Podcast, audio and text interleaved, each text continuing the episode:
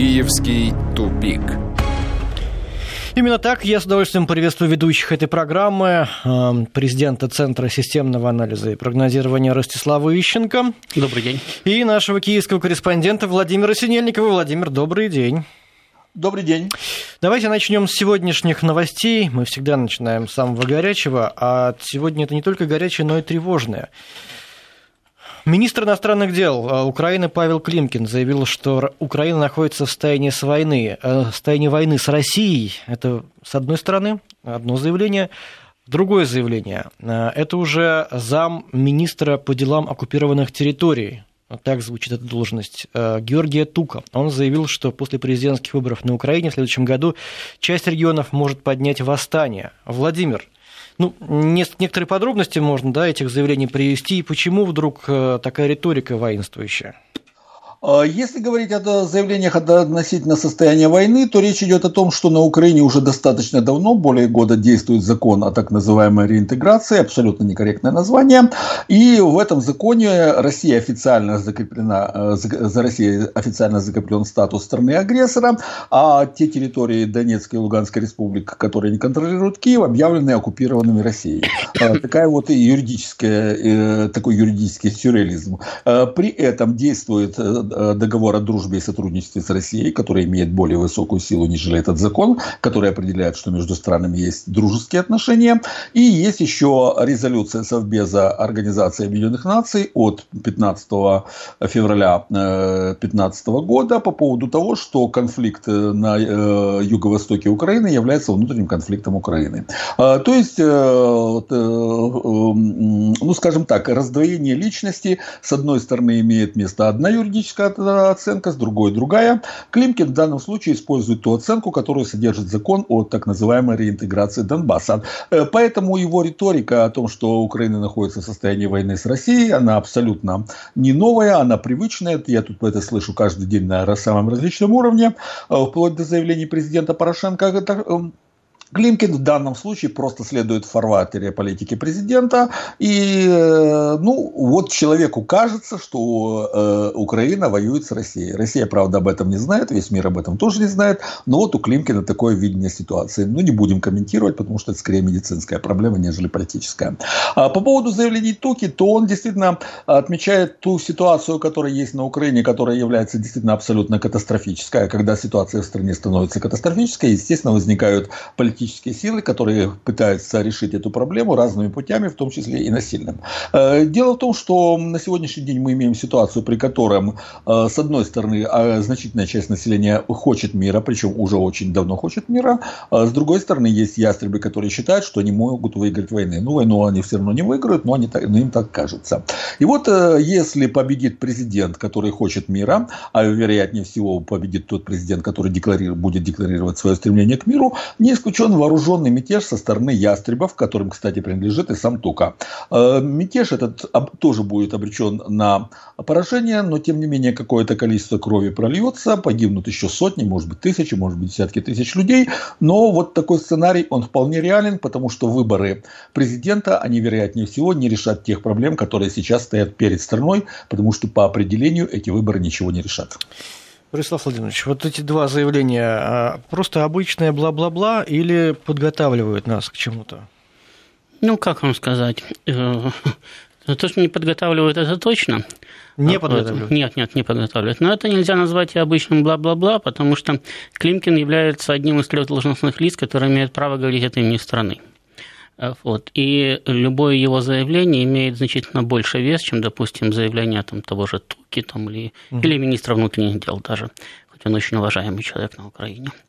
Э, вот. Э, да, здесь действительно ситуация кстати, полного сюрреализма, потому что есть очень четкие кстати, определения того, как то есть, что, собственно, можно считать состоянием войны между двумя государствами. Либо она объявлена одним государством другому, или государствами друг другу, либо Совет Безопасности ООН определил, что между ними существует состояние войны.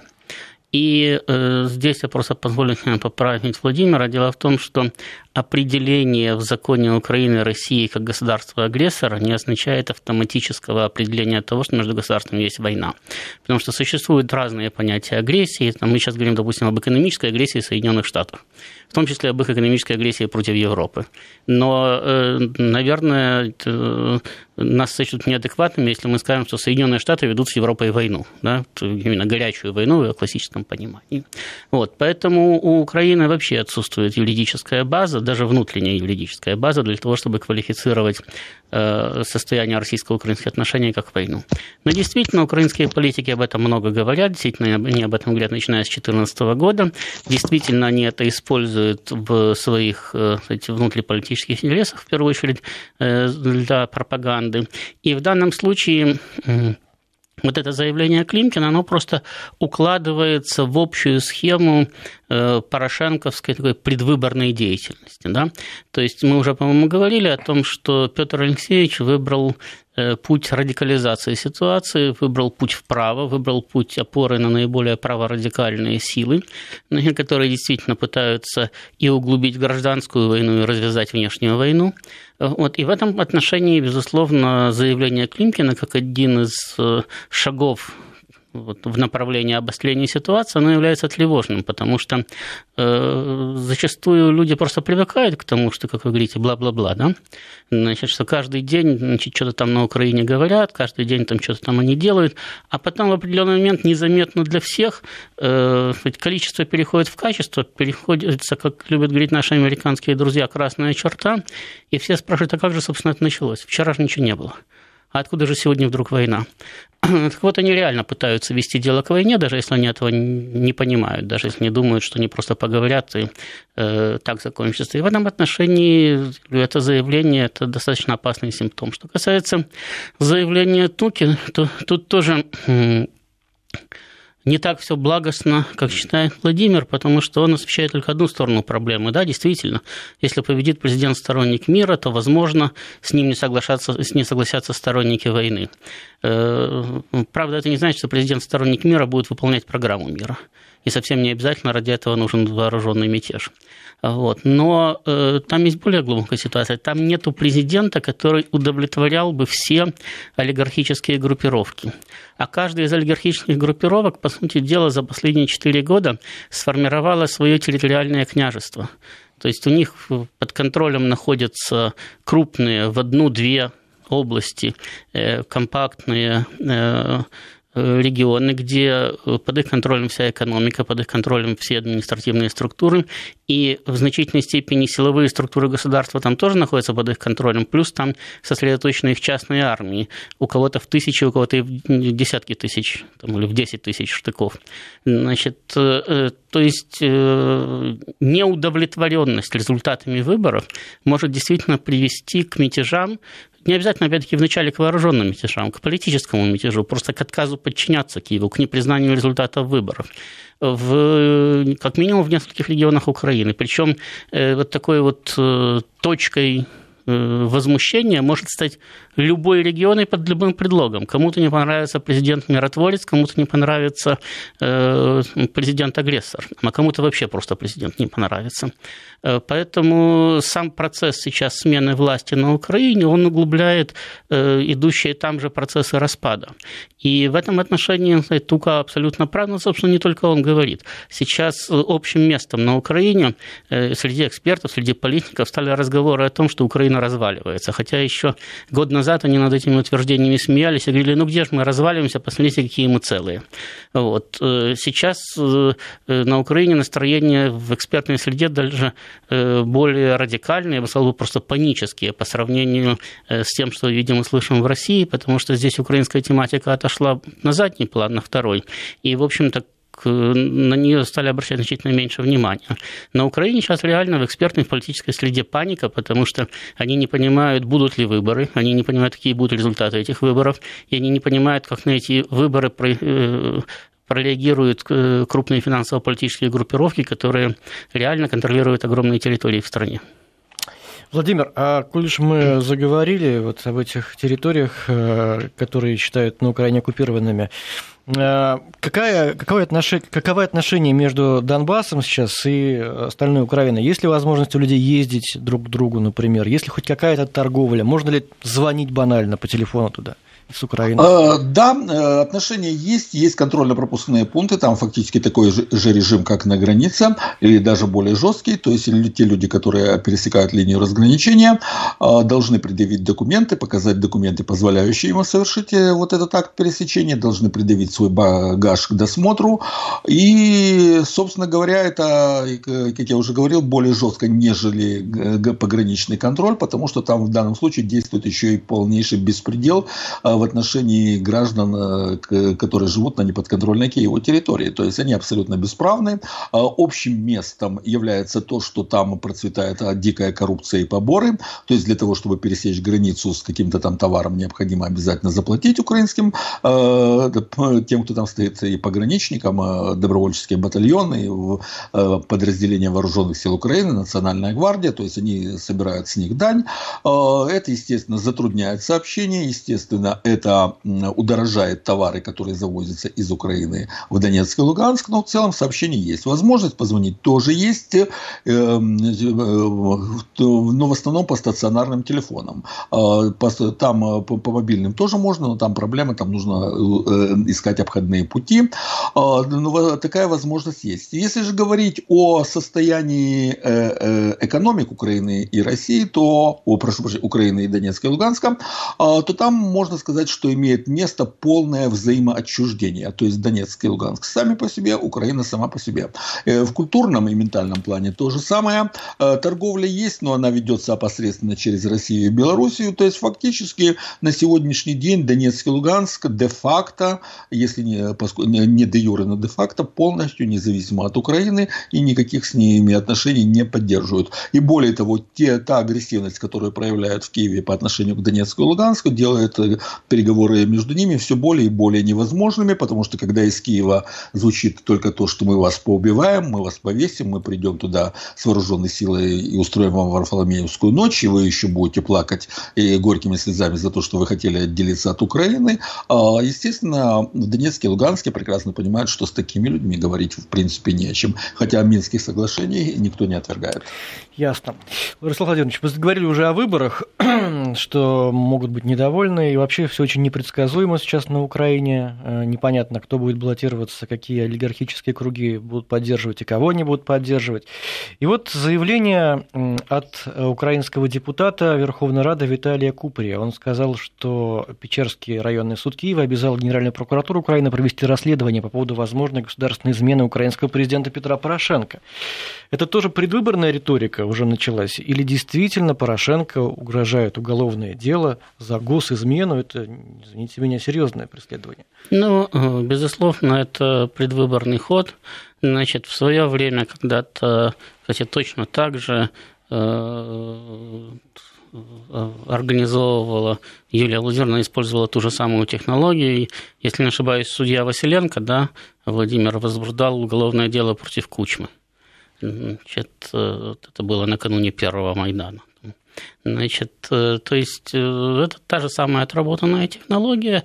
Безусловно, никто не предполагает, что Луценко сейчас возбудит против Порошенко уголовное дело, или тем более, что это приведет к каким-то результатам, но это в информационном плане, естественно, создаст Петру Алексеевичу определенная проблема. То есть это один из многих элементов такой, я бы даже сказал, не сказал, что это предвыборная мозаика, потому что это, ну, это мозаика борьбы за власть, там не факт, что будут выборы. И я бы просто хотел бы вас э, поправить, потому что я э, говорил о том, что э, ни один из возможных президентов да, просто не удовлетворит все олигархические группировки. Неважно, кто из них кого будет поддерживать. Важно, что ни один вариант не может быть для них компромиссным. И это просто объективная, э, этому есть объективная причина. То есть там на всех уже не хватает ресурса. Надо, э, там нечего делить, надо кого-то раскулачивать. Поэтому всегда кто-то будет раскулачивать кого-то. А соответственно, тот, кто боится, что его будут раскулачивать, тот будет использовать свои наличные территориальные возможности для того, чтобы обезопасить себя от активности Киева. И поскольку э, сейчас, э, в общем-то, э, центральные власти в Киеве не располагают таким уж большим там, политическим или военным ресурсом, вот они четыре года с Донбассом справиться не могут. Да? Это, естественно, будет подхлестывать территориальные группировки, подгонять их к тому, чтобы э, все больше и больше от Киева сепарироваться. Дело в том, что даже сейчас Киев не контролирует полностью Украину. Там есть просто договоренность, это вот как там самом, как в феодальной Европе. На определенных условиях мы делаем вид, что вы король но это не значит, что вы имеете в своих руках э, всю полноту власти. Только в тех пределах, в которых мы согласны с вами этой властью поделиться, и в основном только за пределами наших территорий. Вот. А там у себя мы сами будем решать, как эту корову доить, которая нам принадлежит. И в этом, кстати, большая проблема Киева, потому что там так и не смогли установить полный контроль ни над Харьковом, ни над Одессой, ни над Днепропетровском, ни над э, известным этим самым э, Ровенско-Житомирским, э, Ровенско-Житомирской янтарной республикой, ни над Закарпатьем. Значит, это ключевые регионы страны, значит, и э, за 4 года местные власти только делают вид, что не подчиняются Киеву. На самом деле они проводят ту политику, которую считают нужным, особенно в финансово-экономической сфере. То есть вышиванки там носят, на героев АТО там собирают деньги, значит, э, э, антироссийскую пропаганду там ведут но в финансово-экономической сфере с Киевом делиться не хотят. И, кстати, одна из проблем Саакашвили, которого выперли из Одессы, прежде чем выпилить с Украины, заключалась именно в том, что просто местная элита не хотела ни с кем делиться. Саакашвили был чужаком, который вначале пытался опереться на Киев, когда Порошенко не сумел обеспечить ему нужный уровень поддержки, тогда он выступил и против Порошенко тоже. Значит, но его туда вытолкала из Одессы местная элита, которая не хотела чужака-губернатора. И так везде. Владимир, грозит ли Порошенко реальное уголовное преследование за государственную измену?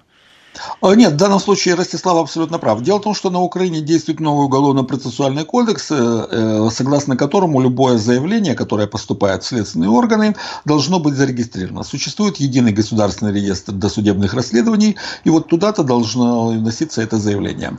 А, в данном случае речь идет лишь о том, что суд обязал внести это заявление в единый реестр и провести по нему формальную проверку. То есть, естественно, ни о каком реальном преследовании Порошенко сейчас не может быть речи, но после того, как он утратит власть, более чем реально. И более того, похоже, Порошенко сам прекрасно понимает, во-первых, что э, он не будет президентом э, на вторую каденцию, а во-вторых, что ему грозит очень реальное преследование. Об этом говорит тот факт, что он сейчас начал переписывать свое легальное имущество на ближайших родственников с тем, чтобы спасти его от конфискации. А, так что пока что все это лишь предвыборная комедия, потому что действительно это великолепно великолепный пиар. Вот, э, тем самым, подавая подобные заявления, заявитель говорит, ой, посмотрите, какой я смелый, я самого президента не боюсь. А это делается для избирателей, для того, чтобы поднять э, процент голосования на выборах. Э, Порошенко от этого на данный момент ни холодно, ни горячо. Понятно. А, но новость, которая совершенно удручает, пришла из Украины на этой неделе. А, украинская нация может полностью исчезнуть, потому что а, население после распада СССР на Украине сократилось до 42 миллионов человек. Смертность в стране значительно превышает рождаемость. Владимир, какие-то подробности статистики ты можете привести? Насколько катастрофичная ситуация, что мы поняли здесь? Э, вы знаете, особенности, вот э, Ростислав говорил э, несколько раньше, что на Украине политологи сейчас рассказывают о том, что реальная угроза распада страны, а мы об этом говорили более года назад. Так вот, украинские масс-медиа занимаются тем, что пересказывают то, что мы говорили год и даже более тому назад. О том, что Украина находится в абсолютно катастрофической демографической ситуации, мы уже эту тему несколько раз обсуждали. А суть такова, 42 миллиона – это номинальное количество населения, то есть те, кто считается гражданином Украины. По факту на Украине живет от 26-28 миллионов человек, потому что из этих 42 миллионов от 12 до 14 миллионов находится на заработках за границу, и большая часть из них на Украину уже возвращаться не собирается, и более того, э, они перетягивают туда, как только они прочно устроятся за границей, перетягивают туда свои семьи, и, соответственно, Украина теряет их навсегда.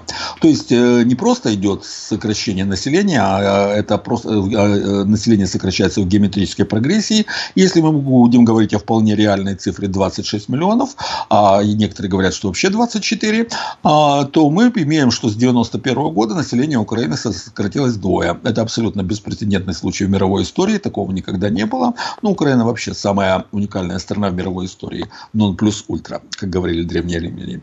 А, то есть 42 э, миллиона – это комплимент, 28 – это максимум. Э, ситуация гораздо более катастрофична, чем э, это пытается представить официальная статистика. Мы сейчас должны сделать небольшую паузу, буквально на несколько минут, послушаем новости, а потом вернемся к нашему разговору, к программе «Киевский тупик». У нас еще есть что обсудить, много новостей с Украины.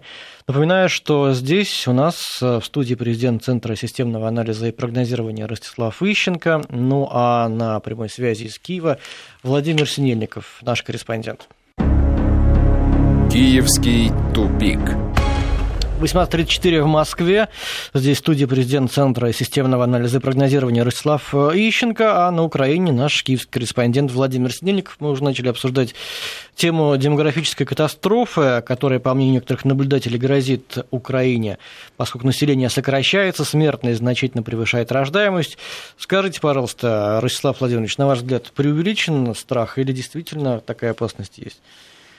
Ну, по-моему, о демографической катастрофе надо говорить уже э, в прошедшем времени. То есть она произошла, потому что э, неважно там, насколько правильные оценки, которые сейчас приводил Владимир, там проживает там 26, 27, 28 миллионов или даже 30 миллионов населения.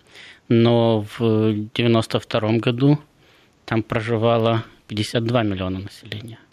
Значит, и э, сейчас даже списочного 42. Причем это не те люди, которые считают себя гражданами Украины. Это те люди, которых Украина считает своими гражданами. А дело в том, что многие получили гражданство других стран, значит, но при этом э, не морочит себе голову выходом из украинского гражданства, просто потому что это очень сложная процедура, построенная специально таким образом, чтобы ее почти невозможно было завершить. И э, даже, ну, просто во многих странах совсем не обязательно, так сказать, выходить из украинского гражданства для того, чтобы получить, допустим, гражданство Израиля там, или еще какой-нибудь страны. Вот. И даже в России есть возможность получать гражданство Российской Федерации только уведомительным способом, то есть когда человек уведомляет Украину о выходе из ее гражданства, но при этом Украина может продолжать считать его своим гражданином, потому что с точки зрения Украины выход из гражданства наступает не тогда, когда вы от него отказались, а тогда, когда вас президент своим указом его лишил. Значит, соответственно, среди этих 42 миллионов далеко не все реально являются гражданами Украины. И насколько миллионов их меньше, тоже сложно сказать. Может быть, на 2, может, на 3, а может быть, и на 5. Потому что этот процесс начался не сегодня, получение других гражданств, а давным-давно, фактически, с рождением независимой Украины. Значит, кроме того, понятно, что огромное количество людей, которые пребывают на заработках не на временной, а на постоянной основе, а это э, порядка 6-7 миллионов по оценке только э, украинских властей. Это люди, которые уже вряд ли когда-нибудь вернутся на Украину. То есть либо они, либо их дети получат гражданство страны пребывания там, или вид на жительство и будут жить там. Назад уже не вернутся. И еще миллионов 9 – это группа риска – то есть это люди, которые выезжают на заработки на сезонной основе, стремятся где-то за рубежом закрепиться, у них пока не получается, они возвращаются. Но опять-таки в любой момент они могут остаться за границей навсегда. Вот, то есть вот действительно минусуя все эти группы, мы получаем порядка 26 миллионов граждан, которые постоянно проживают на Украине. Причем надо понимать, что среди них большинство составляют пенсионеры – и несовершеннолетние дети. И понятно, что пенсионеры умрут, а несовершеннолетние дети, они двинутся по пути своих родителей. То есть они опять-таки двинутся на выезд с Украины. Сейчас, не знаю, там, может, меня Владимир поправит, но, по-моему, свыше 80% э, молодых граждан Украины в возрасте до 18 лет, да, до совершеннолетия, говорят о желании покинуть страну. Да, есть такая статистика. Ну, и даже старше 18 лет. Даже если, даже если не у всех получится, да, получится только у трети или у половины, это все равно огромные цифры. Ну и повторяю, Украина уже по сути потеряла половину своего населения, которое было в наличности на, постоянно на 92 год. Э, с тех пор э, прошло неполных 26 лет. 25 и еще чуть-чуть. Так э, вторая половина вообще-то потеряется значительно быстрее потому что процессы идут с ускорением. Украина теряла население относительно медленно до 2004 года. После 2004 года произошло ускорение, а после 2014 случился обвал, когда Украина, по сути дела, потеряла порядка 10 миллионов за каких-то 4 года людей, которые исчезли с территории Украины. То есть демографическая катастрофа, по большому счету, уже произошла, и сейчас можно говорить только о том, а можно ли это как-то исправить, каким-то образом стабилизировать ситуацию и перезапустить процесс. Или это уже навсегда, и действительно надо думать о том, как, когда и кем населять Украину, а не каким образом там сохранять нынешнее население, потому что оно все равно вымирает и разбегается. И вот на этот вопрос пока ответа нету. Хотя, Почему? Есть ответ. судя, судя по всему, мы его в течение буквально одного-двух лет получим, потому что такими темпами э, точка возврата будет пройдена именно в период одного-двух лет. Каков ответ, Владимир?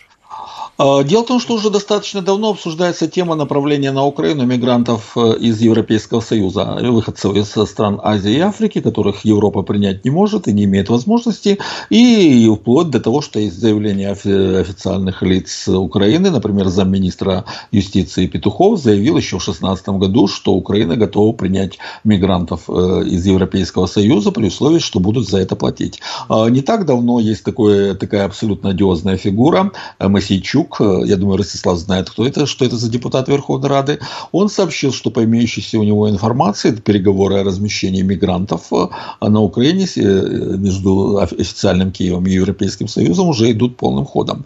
Так что вполне вероятно, что учитывая катастрофическое и стремительное сокращение коренного населения, вполне вероятно, что на пустующие территории будут завозить мигрантов. Не, невероятно.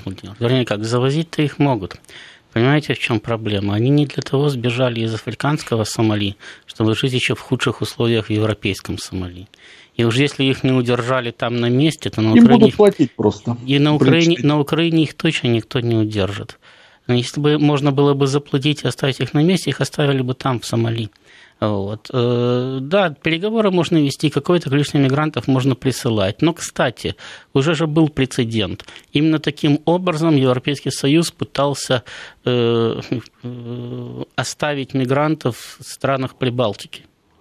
Они им там платили. Ну и что, мигранты приезжали в Прибалтику брали деньги, разворачивались и уезжали опять в Германию. И все были довольны, и иммигранты, и прибалты. Недовольны, правда, были немцы, но кто же их спрашивает. И поскольку в Прибалтике все-таки больше порядка, чем на Украине, значит, то на, Укра... на Украине ситуация может отличаться только одним. Деньги, которые предназначены для мигрантов, до мигрантов просто не дойдут, потому что их украдут раньше украинские официальные лица. И, соответственно, мигранты уедут с Украины бесплатно, только и все. Ну, ну возможно. Ну, статья доходов, конечно, интересная. Учитывая экономическое положение Украины, а вот, кстати говоря, на этой неделе подсчитали сумму, которую каждый украинец должен заплатить для погашения долгов страны перед международными кредиторами. Так вот, чтобы расплатиться с долгами, каждому жителю страны пришлось бы заплатить э, почти 2000 долларов, если быть точнее, 1800 долларов. Готовы ли к этому украинцы, Владимир? Э, конечно, нет. Какие 1800 долларов? Тут народ работает за 200 долларов и считает, что ему очень повезло, если он нашел работу за 200 долларов. Э, ну, я имею в виду за пределами в Киева. В Киеве зарплаты повыше. А поэтому, естественно, и эти деньги целиком уходят на питание, коммуналку, и причем питание некачественное, потому что качественное питание стоит денег. Так что наличных денег у населения нет. Естественно, 1800 долларов для них это абсолютно неподъемная сумма, и платить никто не собирается. И все это выглядит так, что просто Украина, ну, Украина уже фактически банкрот. Вот, вот когда человек не может вернуть те долги, которые у него есть, он уже фактически банкрот. Юридически банкротом он становится тогда, когда его официально объявляют неплатежеспособным. Украину просто официально не объявили неплатежеспособной, хотя по факту она неплатежеспособна уже три года. Владислав, что скажете по этому поводу? Ну, понимаете, с моей точки зрения, самое страшное в том, что там происходит с этими долгами, заключается в том, как кредиты были использованы. Ну, то сейчас там Украина должна чуть больше 75 миллиардов долларов. Можно сказать, что, в общем-то, не такая запредельная сумма. Бывали ситуации похуже, и не с такими долгами расплачивались, значит, и так далее. Ну, если брать все, там, включая возвращенные долги, то за 25 лет своей независимости Украина получила в долг где-то порядка 100 миллиардов долларов. Значит, на эти деньги, в принципе, так э, по мелочам, можно было бы модернизировать всю сеть шоссейных дорог Украины, железных дорог Украины и заодно э, всю газотранспортную систему Украины. Еще бы, наверное, что-то бы даже осталось. Ну и в таком случае, даже если бы сейчас Украина находилась бы в критическом состоянии по поводу выплаты этих долгов, можно было бы говорить, ну да, немножко не рассчитали, но давайте сейчас поднатужимся, введем какой-нибудь налог на выплату внешнего долга. Сейчас расплатимся, ну и заживем, потому что инфраструктура уже построена, значит, соответственно, будет торговля, будет транзит, там, э, будет работать промышленность, э, будет расти ВВП, ну и, в общем-то, как-то выкарабкаемся. Но дело в том, что все деньги, которые пришли на Украину, они где-то процентов на 80 разворованы и на 20 проедены. То есть за 25 лет там не только ничего не модернизировано, не построено, не перестроено, но существовавшая инфраструктура развалилась, существовавшая промышленность погибла.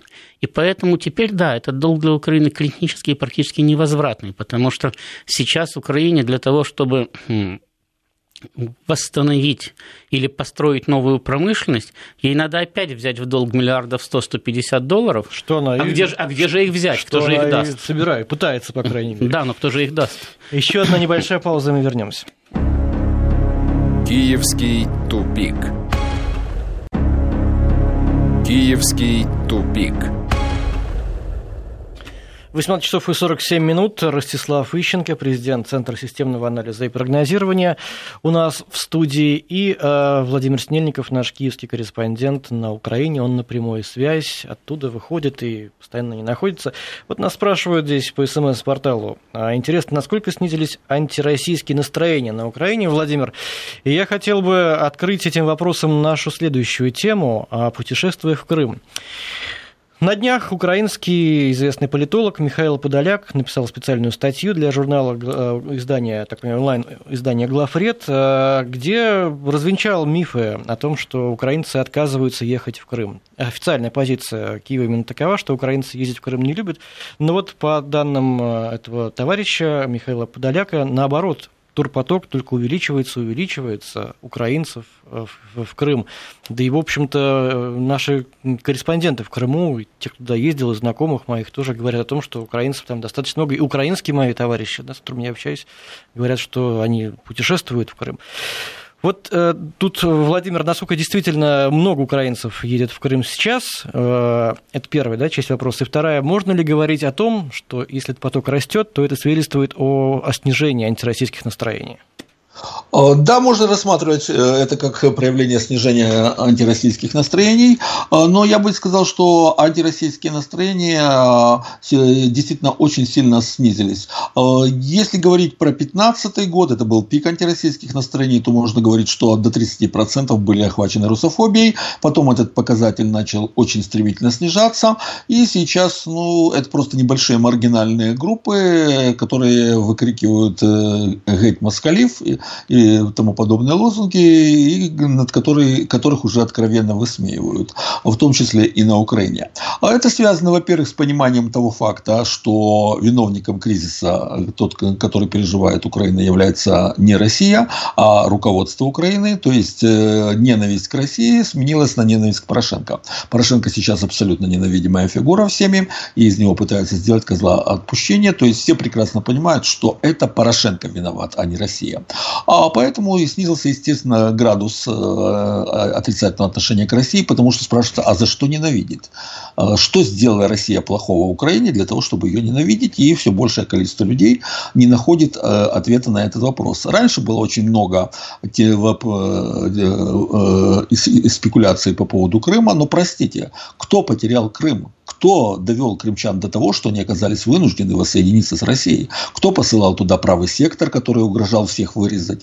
Э, кто арестовывал крымских активистов и так далее? Прекрасно понимают, что на самом деле виновниками является тогдашнее руководство Украины, Турчинов, Яценюк и э, Порубич, что именно они несут ответственность за все это. Они тогда возглавляли государство, и они отвечают за потерю Крыма.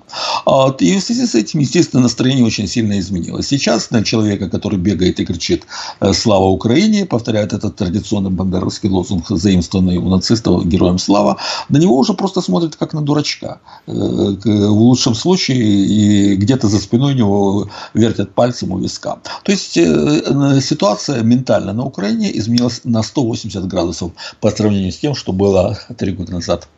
Ростов Владимирович, ваша точка зрения по поводу турпотока в Крым, да, вот по вашим данным, среди украинских туристов он как растет, остается неизменным или уменьшается?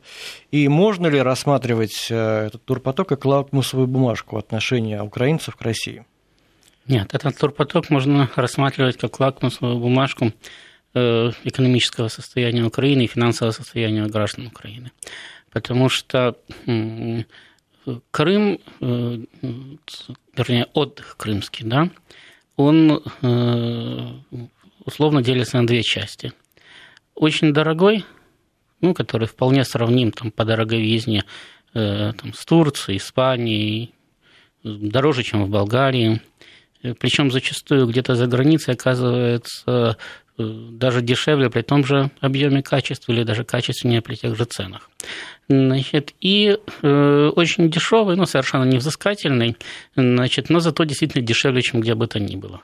Когда вы можете просто приехать в какой-то Бедунвиль там, или с палаткой куда-то на побережье и жить и отдыхать на морском берегу, значит, харчеваться где-то в каких-то местных э, забегаловках, вот. Э, ну, невзыскательно, зато, в общем-то, действительно дешево. Так вот, э, большая часть граждан Украины не только сейчас, но даже еще в лучшие времена значит, ездила как раз пользоваться вот этим самым невзыскательным отдыхом в Крыму. Я просто помню, что ну вот в 2011, 2012 и 2013 году я э, возил своего ребенка отдыхать в бывший э, ЦК КПСС, а потом принадлежавший Верховному Совету Крыма санаторий «Россия». Значит, э, он был достаточно дорогим, бы сказал, что даже очень недешевым. Значит, но по сравнению с большей частью кстати, крымских санаториев, там были более-менее цивилизованные кстати, услуги. Э, так вот, э, примерно 90% отдыхающих в этом санатории всегда было из России, и не потому, что туда не хотели ездить э, украинцы, просто потому, что это было им не по карману.